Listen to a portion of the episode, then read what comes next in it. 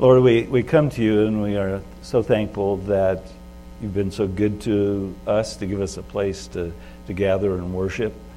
And that's why we gather, Lord. We want to declare your worth to us. We, we, we love you and we want to honor you and exalt the name of the Lord Jesus, our Savior. And we're so thankful to for the wonderful gift of your word. Um, it's so important that we know it, that we study it, that we read it, that we could think the way that you think about life. And this life is very confusing um, and, and just so disheartening without you and your word. So thank you that we can now go into your word together and be encouraged as we look at you and how great you are. So help us to understand it. In your great name we pray. Amen. So it's been five weeks since we've been in the book of Romans together. And, and so I thought it'd be good. Review's always good, helps us to remember. Like we remember the Lord every week. It's always good. So we're going to do just a quick review of this this letter, where we've been, so that we know where we're at and where we're going in this letter. So this this letter to the church in Rome, and is consequently a letter to all churches. Certainly, God intended it that way.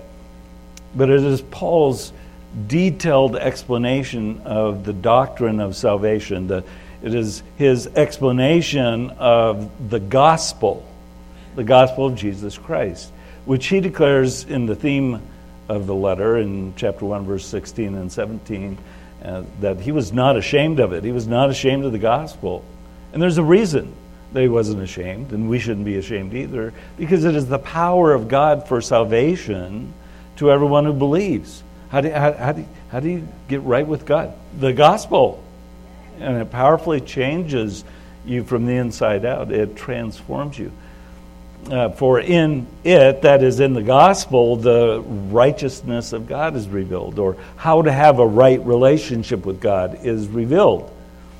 And it comes by faith unto faith, or by faith through faith, the different way it's translated, but the gospel is God's power to save. And that's what this letter is all about.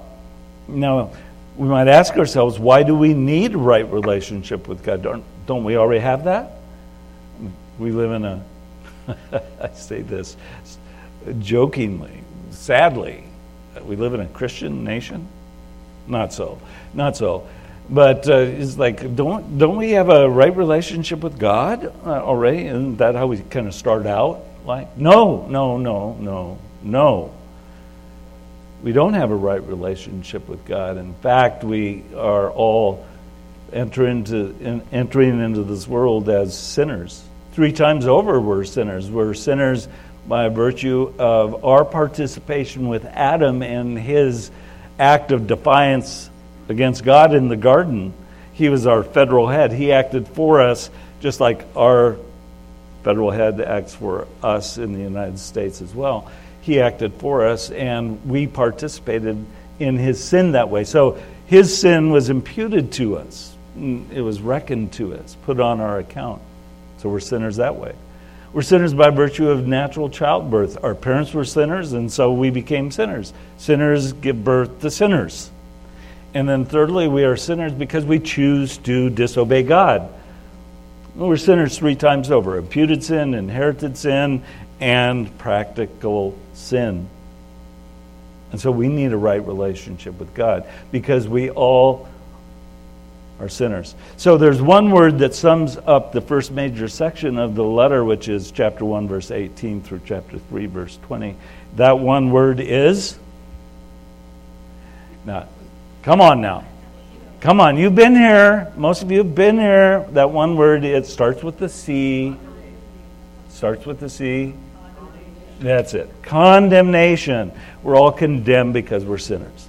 And that doesn't matter. It, it doesn't matter whether you're this pagan idolater or you're, you're so called atheist or an agnostic or whatever. You're a vile person in the eyes of most others. Or you're a really religious person who follows certain religious codes. All are born sinners, have imputed sin on their account, and they do sin, so they are condemned. The second major section, when it goes from 321 through 521, can be summed up also with one word, and that word starts with a J. You know what that sounded like to me? It was like blah, blah, blah, blah.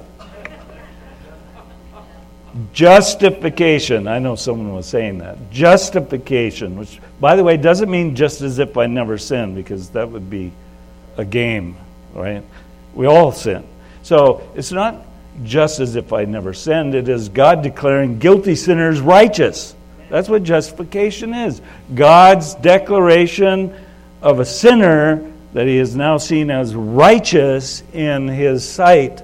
And that comes by faith in Jesus Christ. That's what the, that section is all about. God satisfied his own judicial wrath toward us through the death of his son. He put him forth as a propitiation for our sins, and he redeemed us by sacrificing his own life and rising from the dead so that we could be declared righteous in God's sight. He reconciled us to God, those who were irreconcilable apart from that.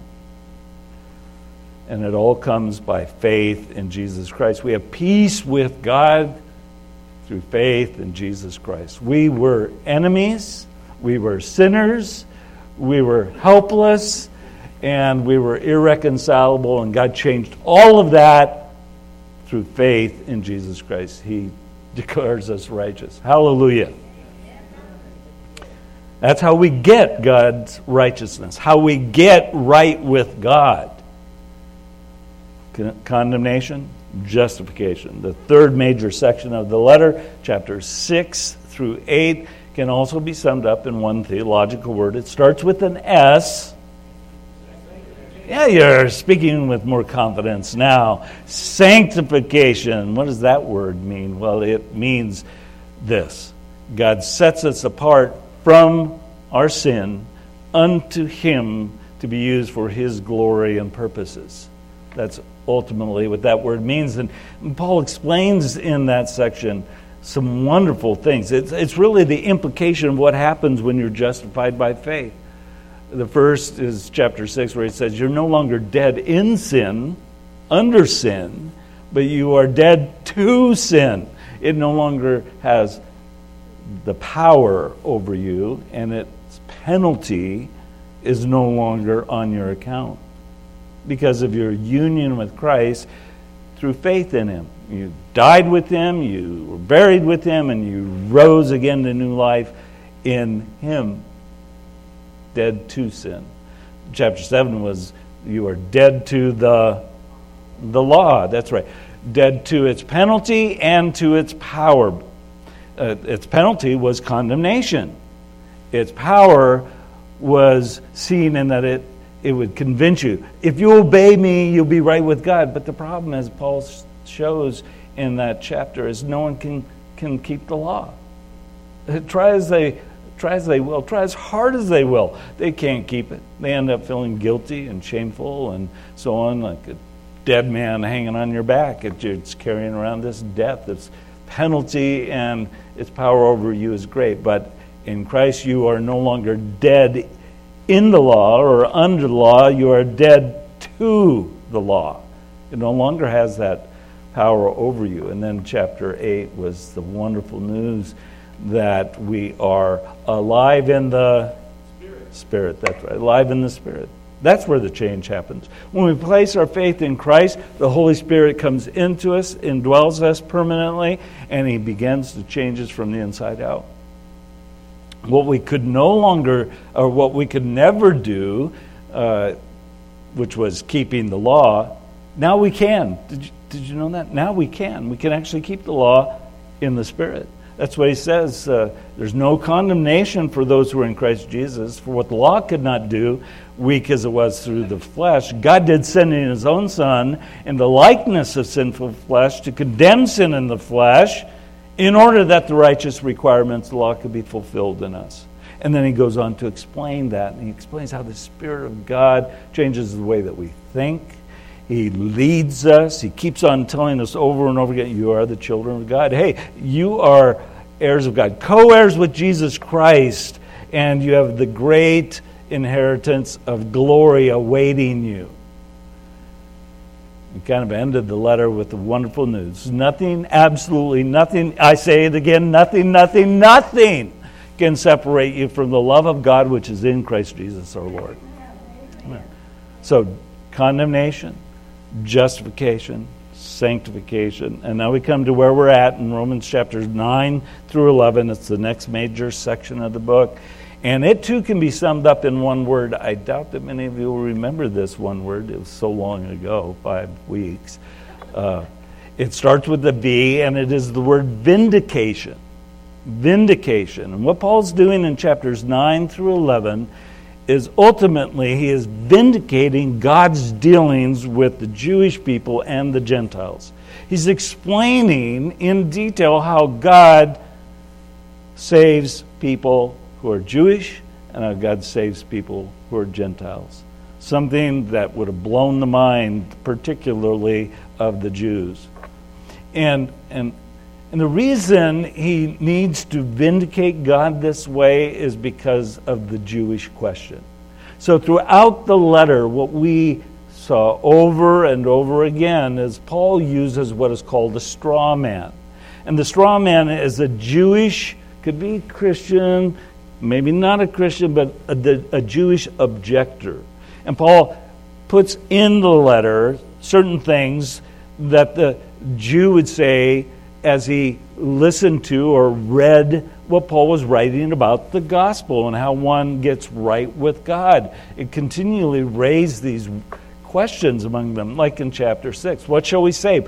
Paul, it sounds like from what you said, we don't have to worry about uh, the law at all. So, what shall we say? Shall we continue in sin that grace may abound?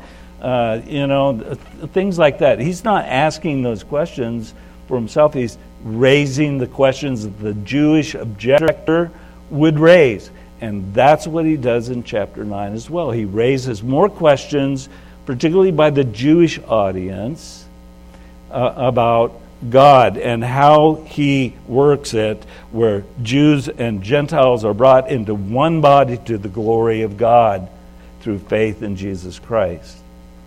And so he started out in chapter 9 talking about his, his broken heart over the condition of the Jewish people, that most of them were not saved, that they were not coming to faith in Christ. They were holding on to the law, holding on to their ri- rituals, and so on. And he, he just lays it out. I, I, wish that I could even be uh, separated from Christ for the sake of my brethren, uh, the kinsmen according to the flesh. And, and, and he explains that. He says they had such great privileges but it didn't guarantee their salvation. And that was verses 4 and 5, you know, where, where he says that they, they were Israelites, to them belonged the adoption, the glory, the covenants, the giving of the law, the worship, and the promises.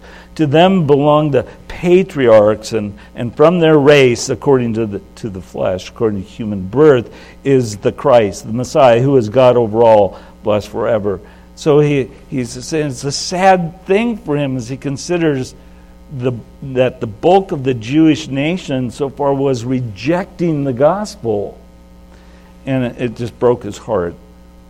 But then he wanted to deal with this question that would come up in the mind of the Jews, where it was kind of like, but Paul, with all that you're saying, uh, it seems like you're implying that the word of God has failed, that God's promises to the Jewish nation, uh, you know, aren't coming true, and so con- consequently, God isn't able to do what He promised He would do.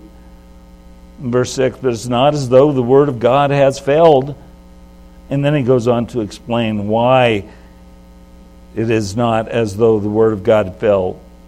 And, and, and what he explains is that regardless of all those privileges and and promises that you know they had the, the bulk of the nation rejected the gospel. And part of the reason for that is because god never intended that the whole jewish race would be saved that every jew would be saved. Salvation he says is not determined by physical birth and it is according to promise, not by physical descendancy. I mean, they, they thought that, well, they were Abraham's descendants, so they were okay with God. And he says, no, it's not by physical birth, it is according to God's promise to Abraham, which wasn't to all of his descendants, but only some of his descendants. He brings in Isaac and Ishmael, and he says, Ishmael, you know, the, the son that he had with Hagar, the, the maidservant of Sarah, he wasn't the child of promise. Isaac was the child of promise. So only there it's like only half of his descendants would actually be considered children of the promise. And he says also that it's not determined by behavior in verses 10 and 11. In chapter 9, he says, And not only so, but when Rebekah had conceived children by one man, our forefather Isaac, though they were not yet born and had done nothing either good or bad in order that God's purpose of election might continue, not because of works, but because of him who calls, she was told the older will serve the younger, as it is written, Jacob I loved and Esau I hated.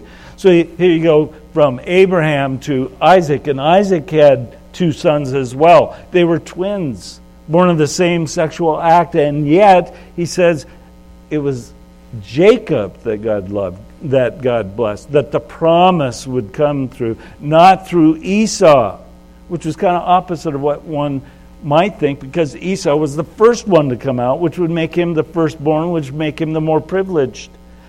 And God said, No, it wasn't, it wasn't that way. It isn't according to their behavior. It says, uh, regardless of what they would do, it was before they had a chance to do anything good or bad. So it wasn't determined by behavior, but rather, he says that God's sovereign election of people is determined by his purpose of election. And that's what the verse said. Though they had not done anything good or bad, in order that God's purpose of election might continue. God's purpose in his choosing of people is what was critical. And then he says in, in verse 11 also that it was according to his calling. So it wasn't by physical birth, and it, it was according to promise, and it was not by behavior, but according to God's purpose of election and his calling. So God purposed to choose certain people, and then he calls them in time. The effectual call of God, drawing them to understand that they're a sinner that needs a Savior, and that that Savior is Jesus Christ.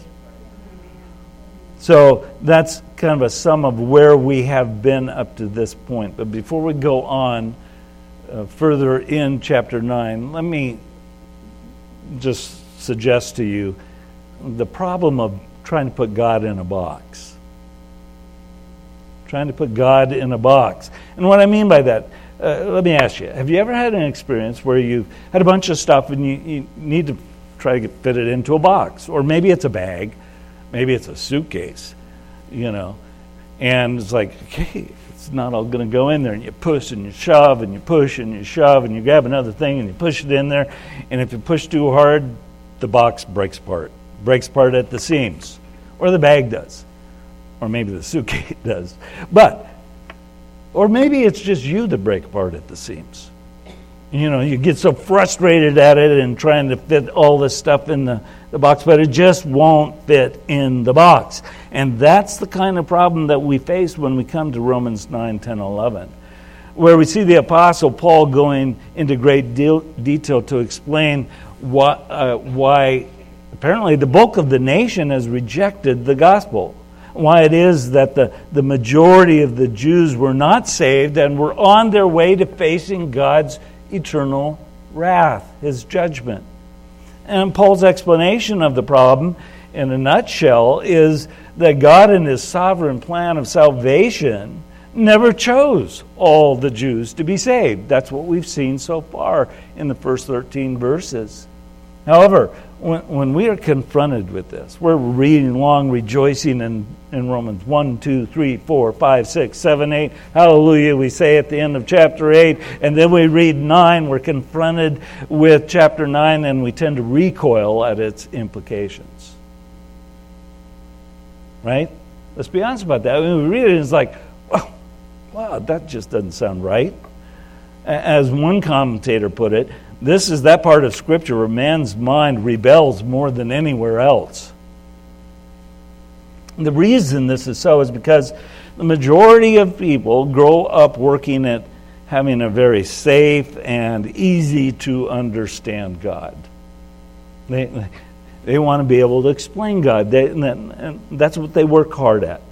They diligently labor at fitting God into, into their little theological box and being very comfortable with the result. I mean, he fits just fine all the way through chapter 8. And then we get to chapter 9 and we begin to realize that we can't fit God into our little theological box that has been so comfortable. Our theological box can never contain God, for he cannot be fully understood by the finite. The infinite cannot be fully comprehended by the finite. Eh, he can't be understood by those that he himself created. And, and, and the more we try to fit God into our theological box, we kind of see our box begin to split apart at the seams. Or maybe that's just us splitting apart at the seams, so to speak. God is just too big for our teeny weeny little box. Now, let me remind you at this point that the doctrine that I'm referring to that kind of blows our mind, breaks apart our theological box, is the doctrine of divine sovereign election. And let me, let me just throw in here for a moment. There, there, there have been churches that preach through the book of Romans, and when they get to Romans chapter 9 through 11, they skip it. They go from chapter 8 to chapter 12.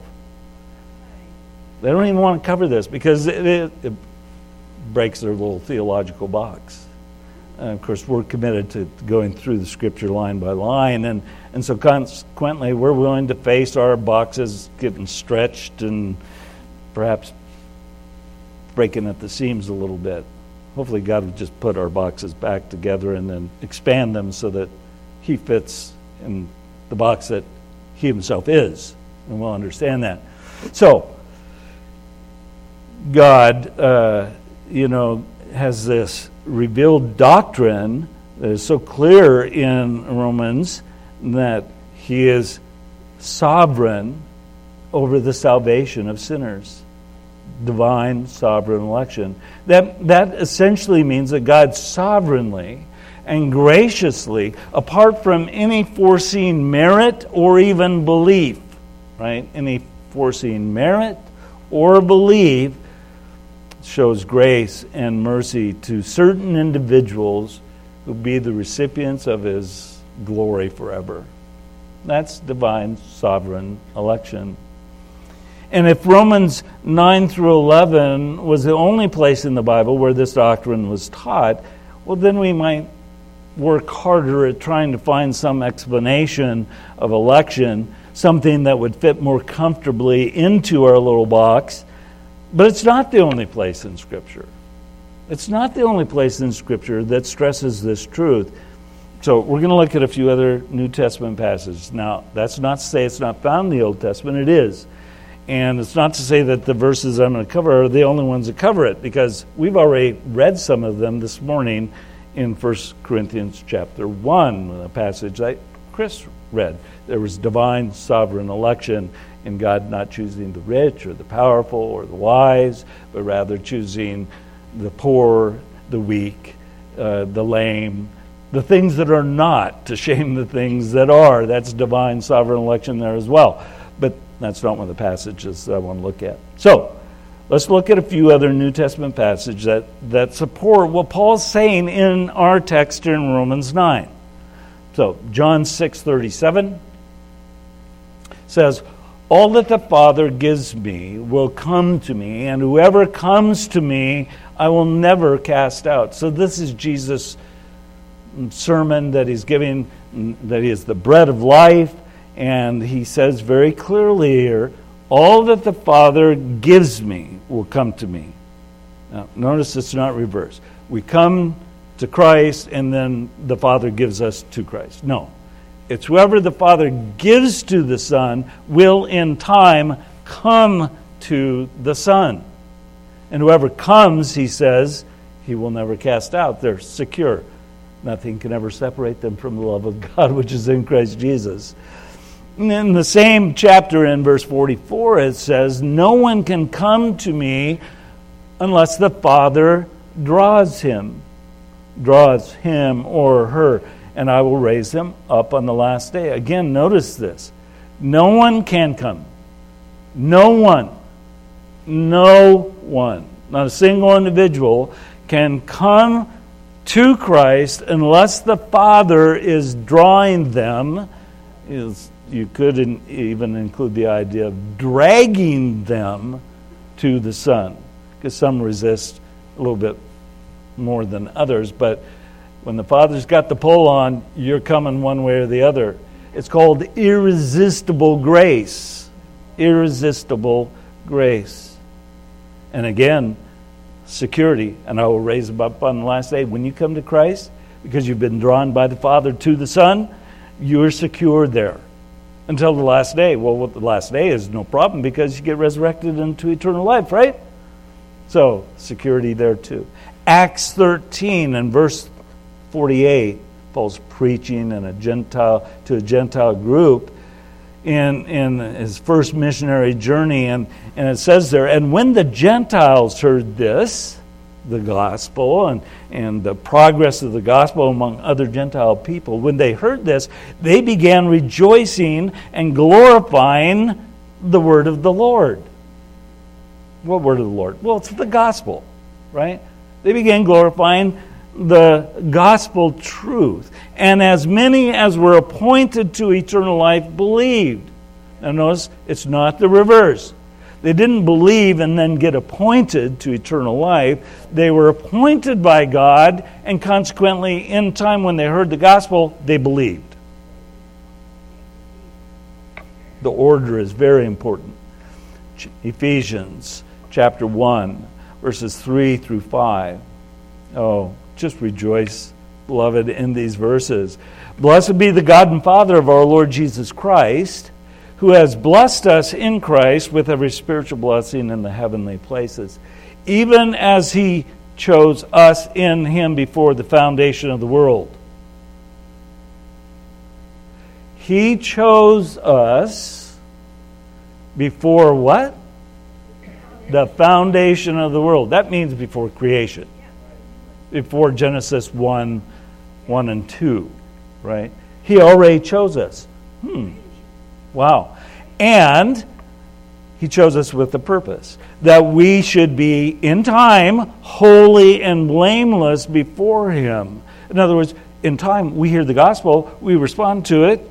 God's choosing of us, his drawing of us, his calling of us leads to us becoming a person in Christ who is holy and blameless before Him. That's why God can declare us righteous in His eyes, because in Christ we are. We are. In love, He, here's another great word, predestined, marked out beforehand. He predestined us for adoption to Himself as sons through Jesus Christ, according to the purpose of His will. He predestined us, He chose us, and He did all of this according to His own divine sovereign will, right? Second Thessalonians chapter 2 and verse 13. We ought always to give thanks to God for you, brothers. He's talking to these Gentile believers in Thessalonica. And he says, We ought to give thanks to you, uh, beloved by the Lord, because Here's the reason why because God chose you. God chose you as the first fruits to be saved. That doesn't mean the first ever to hear the gospel and respond because there were many on the day of Pentecost, over 3,000 that responded. He means among Gentile converts. You were some of the first fruits of the Gentiles to be saved. How were they saved? Through sanctification by the Spirit. That's Romans 8, isn't it? being made alive by the Spirit, sanctified, set apart by the Spirit, and belief in the truth. Why did we get sanctified by the Spirit and believe in the truth? Because God chose us to be that way. 2 Timothy chapter 1 and verse 9. God saved us and called us with a holy calling. listen well, not because of our works, not because of our behavior, not because of our righteous deeds, right? Not because of that, no, but because of his own purpose and grace, which he gave us in Christ Jesus before the ages began. Again, before creation, before time was created by God, he had already purposed to show his grace to us in time so that we could be saved. 1 Peter chapter 1 verses 1 through 3. Peter, an apostle, so Paul's not the only guy who's saying this, right? Another apostle is saying this. Peter, an apostle of Jesus Christ, to those who are elect. That means chosen, chosen exiles of the dispersion in Pontus, Galatia, Cappadocia, Asia, and Bithynia, according to the foreknowledge of God the Father. Aha! Aha! See, God looked down the corridors of time and saw who would believe. No, no, no. Remember in Romans 8, I explained the difference between omniscience, God knowing all things past, present, and future, the actual as well as the possible, and foreknowledge, which is referring to God previously, relationally knowing us before we ever heard the gospel and responded to it. In God's foreknowledge, His previous relational knowledge of us. And then in time, it came about in the sanctification of the Spirit, being set apart from our sin and being made alive in Christ unto an end, for obedience to Jesus Christ and for sprinkling with His blood he continues, he says, May grace and peace be multiplied to you. Blessed be the God and Father of our Lord Jesus Christ. According to his great mercy, remember that word, his great mercy, he has caused us to be born again to a living hope through the resurrection of Jesus Christ from the dead, who brought it about? God did. He caused us to be born again. We didn't decide to get born again, He caused us to be born again. Wow. It's just piling up, isn't it? Divine, sovereign election. God choosing before time to pour out His grace and His mercy on certain individuals, but not on all individuals. And that's just a sampling of such verses. By the way, let me just give you a, a, a quick warning. I, I don't intend to cover both sides of your insert. So you, you, don't. We don't want to get you know another five minutes. It's like, wait a minute, he hasn't even got to the first point yet. How's he going to get through the? Whole? I don't intend to get through the whole thing. I, I want you to bring this back with you next week, and we'll, you know, finish it out. But so that's just a sampling of such verses that stress God's divine sovereign election. And, and what, this is exactly what Paul is speaking about when he said that God chose Isaac and not Ishmael. And what God meant when he said, I loved Jacob and not Esau. So, throughout chapters 9 through 11, we have to keep in mind what Paul is doing uh, and, and what he's saying and and avoid complaining about him not answering all the questions that we would like him to answer. It means establishing this fact that the gospel of justification by faith is not in contradiction with the Old Testament that the Jews, you know, so highly valued. It wasn't in contradiction with that uh, fact that, you know, God had a chosen nation. No. He's also saying that the Jews of his day were in error. They were in error when they considered themselves as God's select people and that God wasn't interested in the Gentiles. And that's what they thought. They thought God is going to save Israel. And if the Gentiles are part of anything, it's just that they'll become our servants. You know, and he's saying, no, you're in error. In verses 1 through 13, he, he's made the point that God always works in accordance with his sovereign plan of election. And, and then in the following verses, he, he shows that the Jews would be wrong in arguing mm, that according to what Paul teaches, it would mean that God was unjust or unfair. That's the sermon title Is God Unfair? So, understanding this will help us deal with why he doesn't answer some of the things we'd like to see him address. And in chapter 9, Paul's simply arguing for God's absolute freedom in choosing whom he desires and does not specifically address the issue of human choice. He doesn't even address the issue of faith really in chapter 9. He will address it, but he doesn't address it in chapter 9. He's focusing in, on God's sovereign, free plan of election. And, you know, if God is free to do what he chooses, and if all who are saved are saved because of God's predetermined plan, as modern people, listen, as modern people, we may conclude that his plan makes us nothing but puppets. We're just like dangling on strings, and God's just doing that, you know. We're nothing but puppets. And that would be unfair. That would just be unfair. That's, you know, not right. But we have to take note that Paul's not discussing here the human response side of the gospel at this juncture. His point is to present, uh, in the present text, is to present the fact that the relationship between God and sinners should not be thought in terms of what is unfair or what is unjust. Listen, we have no claim on God. That's what he's saying. We have no claim on God, no rights to demand anything of Him. Uh, we are dependent entirely upon His mercy, His mercy toward us. And that's precisely what Paul clarifies in his next point in his argument in vindicating God's sovereign plan of election. So now we're to the first point on your sermon insert. Woohoo! Okay. God's purpose in election is to show mercy. That's what you want to write in. God's purpose in election is to show mercy. That's verses 14 through 18. So let's read those verses. What shall we say then? Is there injustice on God's part? By no means.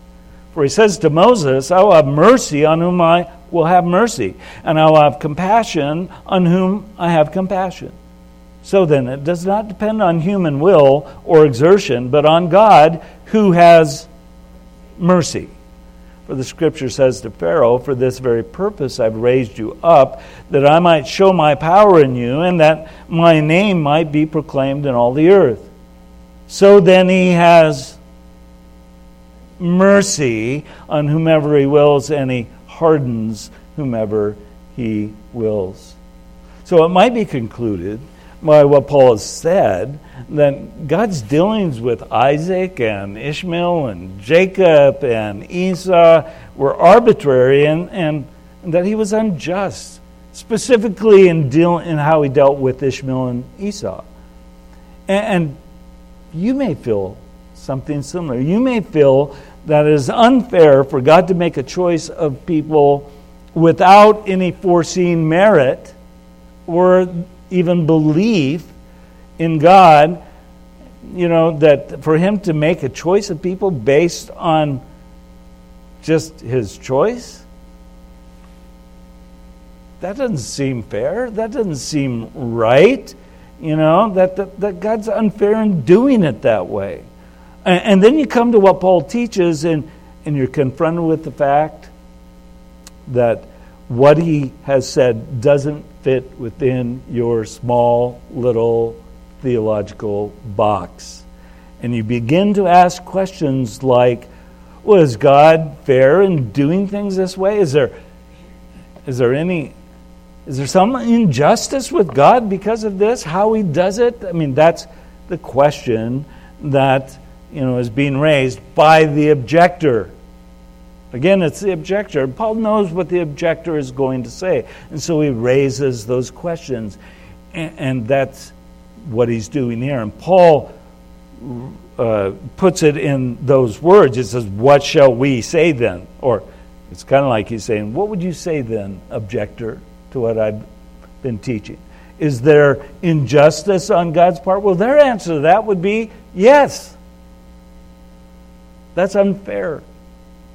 These questions represent Paul's straw man, who, who feels that what he has just said about God's sovereign choice makes it appear like God is unfair. I mean, how can that be fair that he just says, okay, Isaac, yes, Ishmael, no. Or I love, I love Jacob, but I hate Esau. How can that be fair? He raises the questions that many have felt when confronting this passage, these truths. And Paul proceeds to reprove his objector. And he reproves such questions. He, he wants to make it very clear that, that people understand that asking such questions is not necessarily sinful, but to conclude a positive answer to such questions is sinful. It's wrong. So his reproof comes in the form of a characteristic phrase that we've seen him use in the book of Romans. By no means. Now, your translation may have, may it never be. If you had a more paraphrase of it, it might read, God forbid. That's his characteristic response to the objector. So, several times in the letter, we've already seen him use that statement, and, and it's always an absolute denial of what is being suggested by the questions. His statement implies that the objector has the right premise, but has come to the wrong conclusion. So, the right premise that the Jewish straw man has, from what Paul has said, is correct. That God God's sovereign choice of some and not others was not based on human merit or belief, but rather on divine prerogative. That God chooses who he chooses. But the wrong conclusion would be to believe that this doctrine means that somehow God is unfair, that he is unjust in his dealing with sinners. And then in verses 15 through 18, and Paul proceeds to explain why it is that we should not look at divine sovereign election and uh, you know, conclude that God is unfair. And he begins with the principle. He moves on to an inference, then shares an illustration, and ends with the conclusion. That's 15 through 18. Ready for part of that? okay, we're not even going to get through the first part of your sermon insert just so that you know. The principle that Paul is saying election is founded on God's, what's the word? Mercy. That's right. Election is founded on God's mercy. So he states the principle this way. For he says to Moses, I will have mercy on whom I will have mercy, and I will have compassion on whom I will have compassion. Now, by quoting what God has said to Moses, the apostle takes the reader all the way back to the Old Testament and to the history of Israel, focusing on the incident where, after God had brought the children of Israel out of slavery in Egypt and through the divided Red Sea, and then provided water out of a, a rock and sweet water instead of bitter water, and a few other miracles, they finally get to Mount Sinai. And Moses goes up on Mount Sinai, and he's up there for 40 days and 40 nights and, uh, and receiving the Ten Commandments from God, written by the finger of God on stone. And while he's up there, the children of Israel get impatient and they turn to Aaron and say, Hey, Aaron, I, I think he's gone. I, I, we don't know what's happened to him. He's, he could be already, you know, dead or whatever. So why don't you, you know, make us an image of the God who has brought us out of Egypt so that we can worship it? and they take all their gold and jewelry that they had gotten from the Egyptians when they left, take a bunch of that, and Aaron throws it into a pot, and they boil it down and pour it into a cast, and it comes out a golden calf. And then they begin to party. That's what is described. They begin to party sexual orgies and drunkenness and all of that. And then Moses comes down the mountain, he sees what's going on, and he takes his Ten Commandments and he throws it on the ground, breaks it apart, and says, Who's on the Lord's side? Come to me. And the, the tribe of Levi comes over to him and he says, Now go through the city and start killing people. Or go through the camp and start killing people. And they do. Uh, many, many people die as a result of that.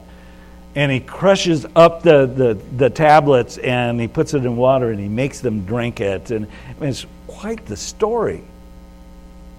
They had rebelled against the Lord. They had said, We need an image of the God who brought us out of Egypt. And God, of course, one of the Ten Commandments was, You shall make no graven image of me. No image can capture the reality of the one true God who is invisible. And then Moses goes back up on the mountain for another long period of time and receives the part two, not part two, redo of the Ten Commandments on stone. And he comes back down. But that brings us to Exodus 33 and 19, where God said to Moses, I will be gracious to whom I will be gracious, and I will show mercy on whom I will show mercy. And this highlights the point that Paul is making in this paragraph. God showed great grace and mercy to Israel when he did not destroy them all. I mean, that's what he could have done. Injustice, right? Injustice, he could Moses could have said, All right, Levites, kill every single one of them. And then kill yourself. and, and, you know, God at one point told Moses, hey, just stand back. I'm going to wipe them out. I'll start over with you. And Moses, you know, interceded. And I was like, if justice is what you want, I don't think you know what justice is. In justice, God would have destroyed them all. In, in the same way, God shows grace and mercy in electing anyone for all are deserving of his wrath. Why? Because they are sinners. Right? They are sinners and they deserve his condemnation. Divine sovereign election then doesn't focus on justice as much on mercy, the mercy of God in choosing some sinners, some sinners for salvation. Just like he chose some of Israel, didn't kill them right? He chose some, not all. If it were left only to God's justice, all would remain condemned as sinners, but instead, He chooses to show grace and mercy towards some, while others are left to the end which they themselves choose. Yeah, praise the Lord. Paul is driving home two subpoints. We'll just end with this today. Paul's driving home two subpoints with this principle that election is founded in God's mercy. And the first point is the truth that God is sovereign and that because He is, He is also free to act however He chooses. Did you get that? God is sovereign, therefore, He is free to do whatever He wants to do. Now, we may not like that. We struggle with that because we're not free. We're not free creatures. God is the only free creature. He's not a creature, He's the free one, right? The one true God. And we struggle with that because we're not free. We're always making our decisions based upon our circumstances or what people are doing around us or having a set moral code by which we live. And we go through life reacting to what is going on around us. We react. God, however, is completely free, and He acts and does not react.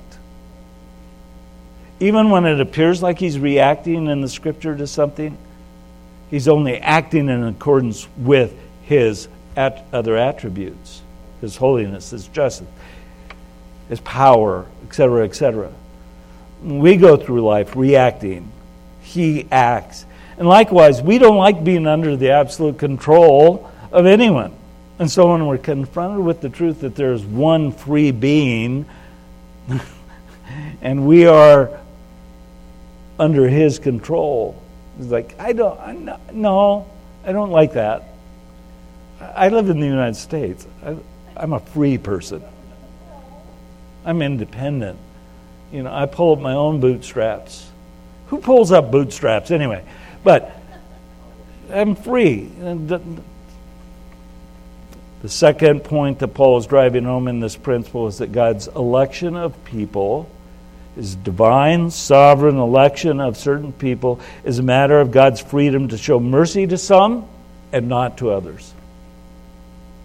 And I know people go, I don't like that.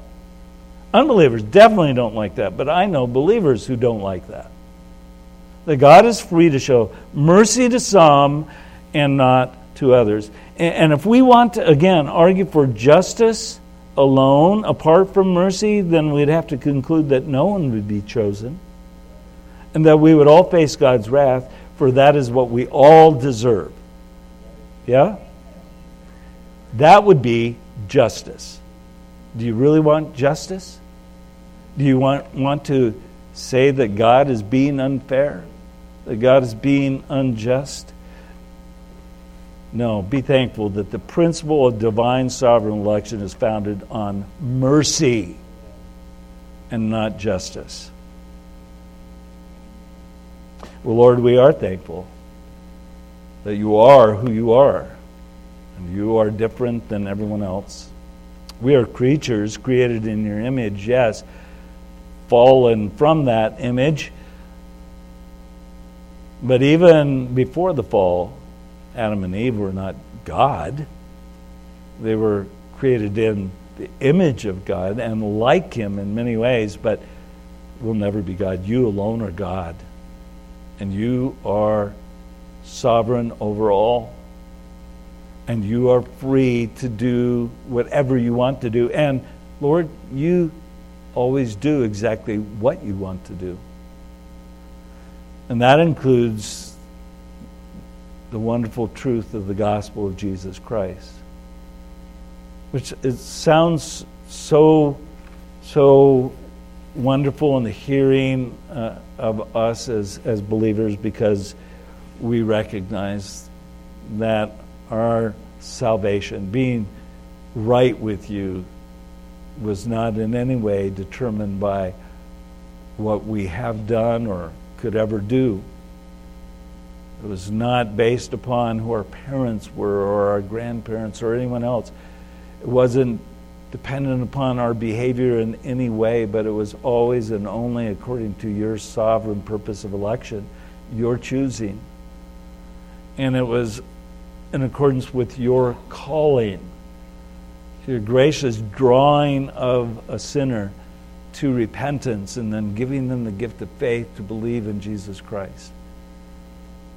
And we sit on this side of that, of the gospel, as, as believers, and we rejoice in that. And yet we acknowledge that we at times struggle with the thought that there are those who are not called and not chosen. And, and what do we do with that? And how do we think about you in relation to that? Well, that's why you wrote this section of Scripture, so that we would know how we should respond. We'll see you for who you are and we, we, we should say we gladly acknowledge that, that you are who you are and you do what you want to do, and in your grace and your mercy, you chose us. It wasn't because we deserved it. It's kind of like what you said to the children of Israel I loved them because I loved them, not because they were great or powerful as a nation. No, in many ways, they're the least of all nations, and yet you chose to love them, make them your own. And that's what you've done for us. You've, you've not, not chosen those who are rich and powerful and political and have uh, great power over other people.